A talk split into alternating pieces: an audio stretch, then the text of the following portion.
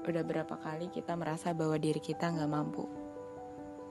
Udah berapa kali kita nggak percaya atas apa yang diri kita punya. Karena kita terlalu sibuk melihat pencapaian orang lain. Dan akhirnya kita membandingkan dengan diri kita lalu merasa bahwa kita bukanlah sesuatu yang patut dibanggakan. Rasanya jahat banget ya menilai diri sendiri sebagai sesuatu yang gak berguna.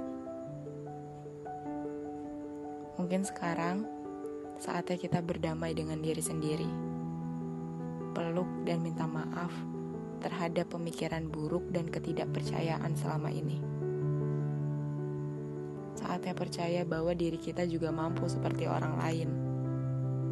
Dan meyakini bahwa Tuhan sudah mempersiapkan porsi atas apa yang akan kita raih nantinya.